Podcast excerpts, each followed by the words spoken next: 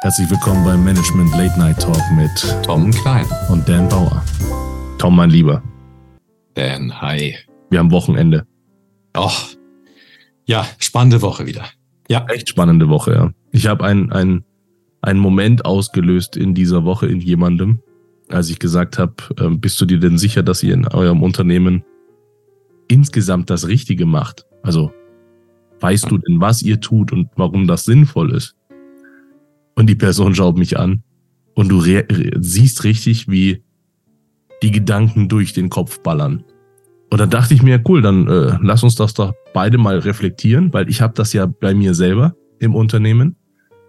Und wir sind sehr, sehr gut im Dinge tun und wir sind auch sehr gut im Dinge zu 100 Prozent tun.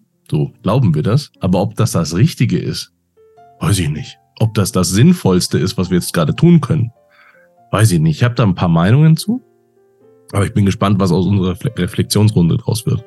Ja, ja.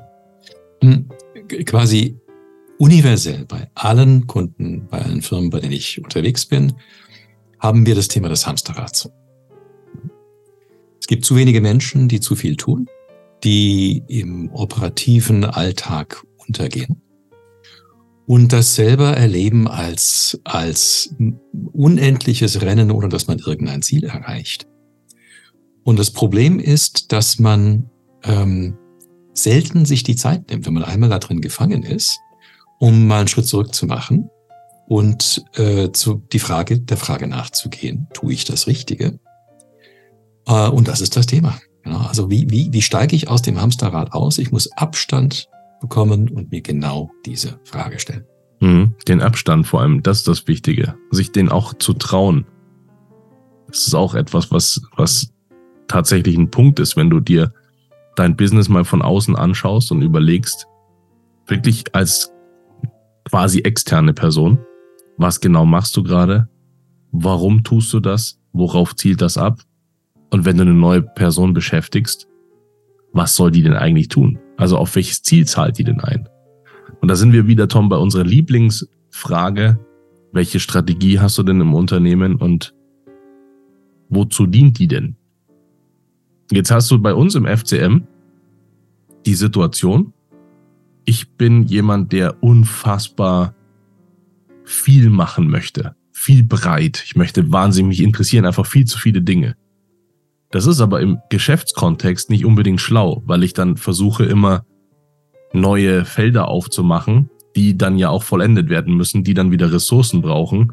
Die zahlen schon insgesamt auf das gesamte Ziel ein. Aber ob das gerade so sinnvoll ist in der gesamten Strategie, da muss ich selber jedes Mal wieder runter reflektieren und mir die Frage stellen, dient das denn jetzt gerade genau diesem Zweck? Ja. Da denke ich gerade an einen sehr schönen Talk von Wolfgang Blau, der äh, bei The Guardian war bei der Zeit ähm, und der über Strategie referiert und sagt, Strategie ist mindestens zu 50 Prozent die Frage, was höre ich auf zu machen? Tatsächlich. Ja. ja. Und das tut weh, weil wir sind sehr gut darin, Dinge zu addieren. Wir fügen etwas hinzu, haben eine Idee, fügen es hinzu. Aber Strategie heißt, dass du Prioritäten setzt, du ersetzt, du hast begrenzte Ressourcen und du musst diese Ressourcen möglichst wertschöpfend einsetzen. Absolut. Äh, und das heißt, dass wenn ich was Neues mache, dass ich was anderes aufhöre zu tun. Und das tut, das tut manchmal weh. Ja, vor allem, wenn du es ja angeschoben hast und da ist ja Leistung drin, du willst ja auch niemanden enttäuschen. Und dann haben sich ja Leute Mühe gegeben und wenn du dann sagst, übrigens, wir beenden das jetzt wieder, dann enttäuschst du ja deine Mitarbeiter. Automatisch. Ja. Genau. Deswegen, ich kenne das absolut, aber wenn ich mir jetzt die FCM-Strategie anschaue und wo wollen wir damit hin, dann ist es so, dass jetzt diese Punkte genau auf das Ziel einzahlen müssen. Das heißt, es gibt ein Jahresziel für dieses Jahr, es gibt ein Jahresziel für nächstes Jahr. Und die Frage ist, bei egal was wir da tun, zahlt dieses Ziel oder da zahlt diese Tätigkeit denn auf unser Jahresziel dieses Jahr oder nächstes Jahr ein? Wenn ja, super, mach. Wenn nein, danke, lass es. Und es fällt mir so unfassbar schwer, das so durchzusetzen, weil ich eben so Lust auf neue Dinge habe, weil ich, weil ich mich, mich fasziniert es einfach auch direkt neue Sachen aufzureißen. Aber nein, du musst dich dann fokussieren.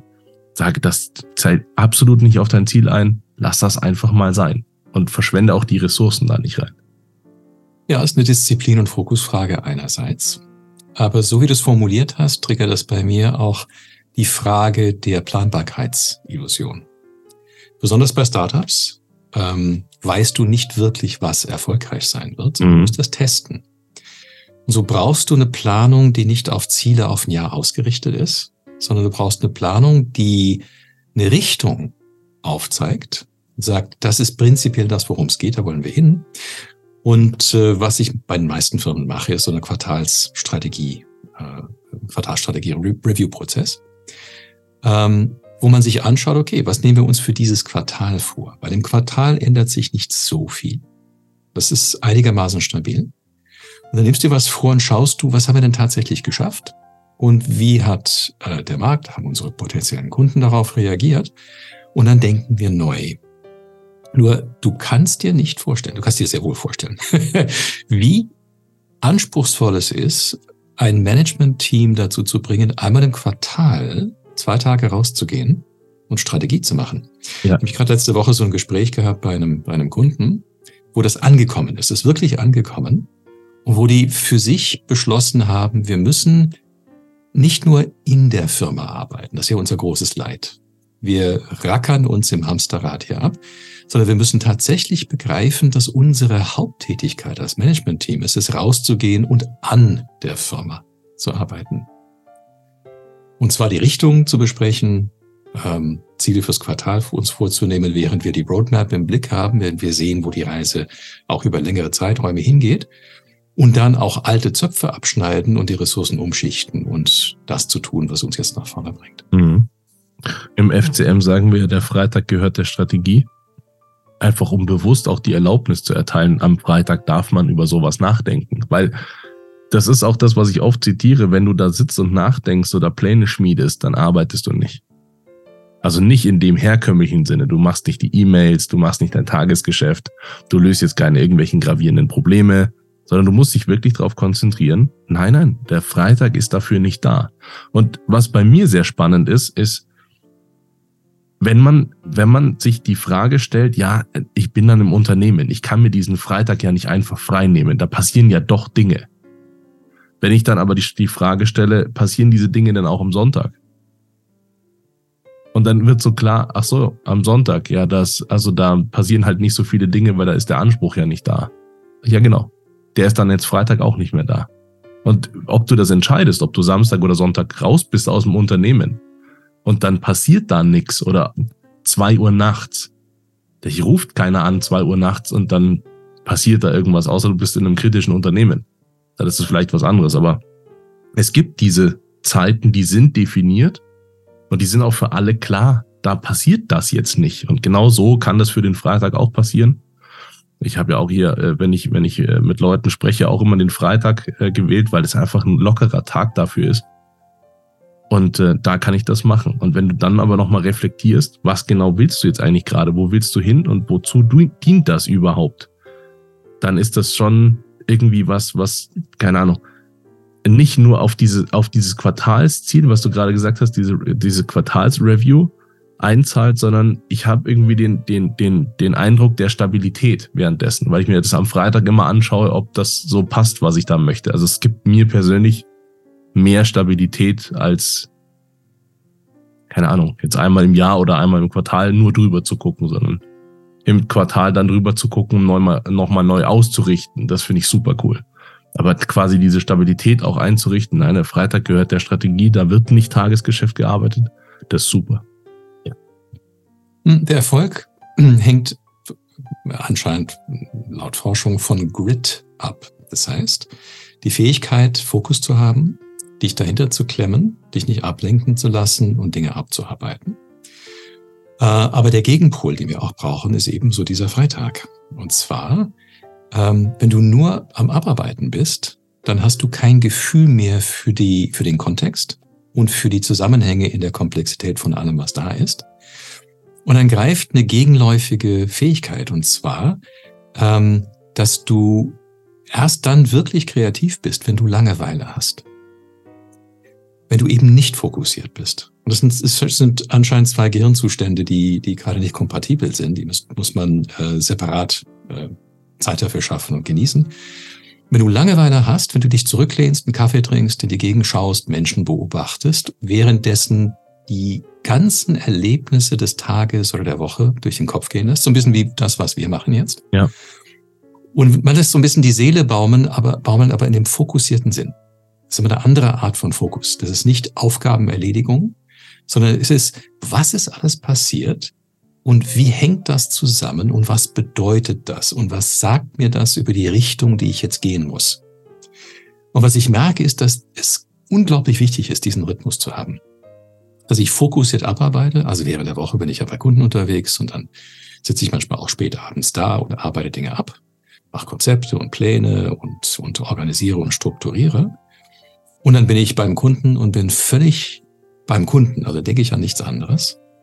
Und dann braucht's diesen Raum, wie unsere Late-Night-Erfahrung, äh, um zu sagen, ja, was habe ich denn gemacht? Was heißt das denn überhaupt? Wie zahlt das denn auf das größere Ganze ein? So, und ich glaube, Menschen, die sehr hart arbeiten, davon zu überzeugen, dass sie sich diese Zeit geben müssen und zu verstehen, wie man die Zeit auch produktiv nutzt, ohne jetzt im, im, im operativen Sinn fokussiert zu sein. Ich glaube, das ist, das ist ein wichtiger Schritt. Ja. Und, und zu verstehen, dass das Arbeitszeit ist. Die Absolut. ist genauso legitim wie eine E-Mail äh, zu verfassen oder, oder zu checken. Ähm, das ist einfach eine Arbeitszeit. Die darf man sich einfach erlauben, auch wenn es nach außen hin nicht so ausschaut, als würde man was tun, aber einfach nur denken ist einfach auch der Job in der Geschäftsführung. Ja, so ist es. Das ist doch auch, auch das, was man mit äh, fokussieren meint. Das ist halt, mir persönlich fällt es immer schwer. Es gibt so diese, diese, diese Wandsprüche. So, du musst viel fokussiert sein als Unternehmer und du musst irgendwie hier äh, Hustle Mode und so weiter. Das ist ja schön, wenn das da steht und wenn ich weiß, ich muss fokussiert sein, aber ich habe wirklich keinen Plan davor gehabt, was es in der Praxis bedeutet. Also in meinem Tagesgeschäft bedeutet. Und es wird mir dadurch immer, immer noch bewusster, was das bedeutet, eben sich zurückzubesinnen auf das, was man eigentlich im Unternehmen vorhat, warum man das vorhat und dann nochmal zu schauen, läuft denn alles genau in diese Richtung. Ja. Ja, es gibt, wir fallen gerade drei verschiedene Felder ein, wo dieses Prinzip greift. Also das eine Feld ist der Schlaf. Und zwar, wenn du nicht schläfst. Also wenn du schläfst, dann träumst du. Und wenn du gute Tiefschlafphasen hast, dann sortieren sich deine Gedanken und deine Eindrücke vom Tag und dein Gehirn kommt gut reguliert wieder in den, in den nächsten Tag rein. Du bist ausgeruht und vor allem du bist innerlich gerichtet und sortiert. Ja, wenn du nicht genug schläfst, wenn du glaubst, du könntest mit fünf Stunden Schlaf äh, als Hochleistungstier die Welt erobern, dann wirst du den Nutzen von diesem, von diesem Selbstregulierungsprozess wirst du, wirst du nicht haben.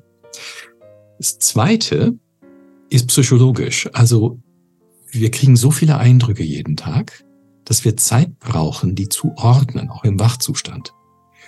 Und was mir unheimlich dabei hilft, ist Gespräche zu führen. So Gespräche, wie wir auch führen. Ja. Die Gedanken sich sortieren lassen. Du, du ist es, als ob du beobachten würdest, zuschauen würdest, wie Gedankengänge so reinschießen. Und du machst, ach, du beobachtest die schon, machst, ach, das ist ja spannend. Dass der Gedanke gerade mit diesem Gedanken einhergeht und dann spürst du die Richtigkeit dieser Verbindung, weil es wieder in dir so, die, Gedanken, Gedankenpunkt bekommen einen Platz. Ja? Äh, und dann hast du diese sehr so hoch angesiedelte kreativ-strategische ähm, Phasen, wo du dir absichtlich die Zeit nimmst, deine, dein, dein Gewahrsein, deine Wahrnehmungsfähigkeit in das Feld gehen zu lassen. Und das ist was ganz anderes als dieses Tätigkeit fokussierte. Absolut, ja. Es ist auch ähm, ein, ein spannender Punkt, den du vorhin gesagt hast, ist äh, mit dem, gerade in einem Startup, wie lang macht man so äh, ein Projekt oder wie lang probiert man das aus, weil man ja nicht weiß, wie die Kunden und so weiter darauf reagieren. Und mir stellt sich die Frage grundsätzlich sehr oft, äh, egal auch in welcher Größe äh, des Unternehmens, wie lang mache ich denn eigentlich eine Maßnahme? Ab wann ist denn der Zeitpunkt da, wo man sagt, äh, es lohnt sich nicht oder ab es lohnt sich total? Also ab wann ist das der Fall? Und interessanterweise, wenn ich jetzt äh, bei mir zurückblicke, dann ist es immer so, dass ich eigentlich das aus dem Bauch raus entschieden habe, was einfach nicht sinnvoll ist, weil es einfach auch in meinem Bauchgefühl gibt es quasi KPIs, die ich messe und zugrunde lege und erst dann ähm, äh, entscheide, dass die Richtung oder die Richtung äh, passiert. Und diese KPIs, wenn ohnehin schon da sind, kann ich mir die ja auch in den Kopf holen und nochmal definieren und ab dem Zeitpunkt und ab dem Zeitpunkt macht das Sinn und da und da lassen wir dieses Projekt, weil du hast immer wirklich die Situation, du schiebst was Neues an und musst dich fragen, ja, wie lange willst du das denn noch machen? Also ab wann wird's denn jetzt erfolgreich? Oder du schiebst was an, das ist gleich so erfolgreich, dass du dir denkst, ja, warum haben wir das nicht vorher schon gemacht?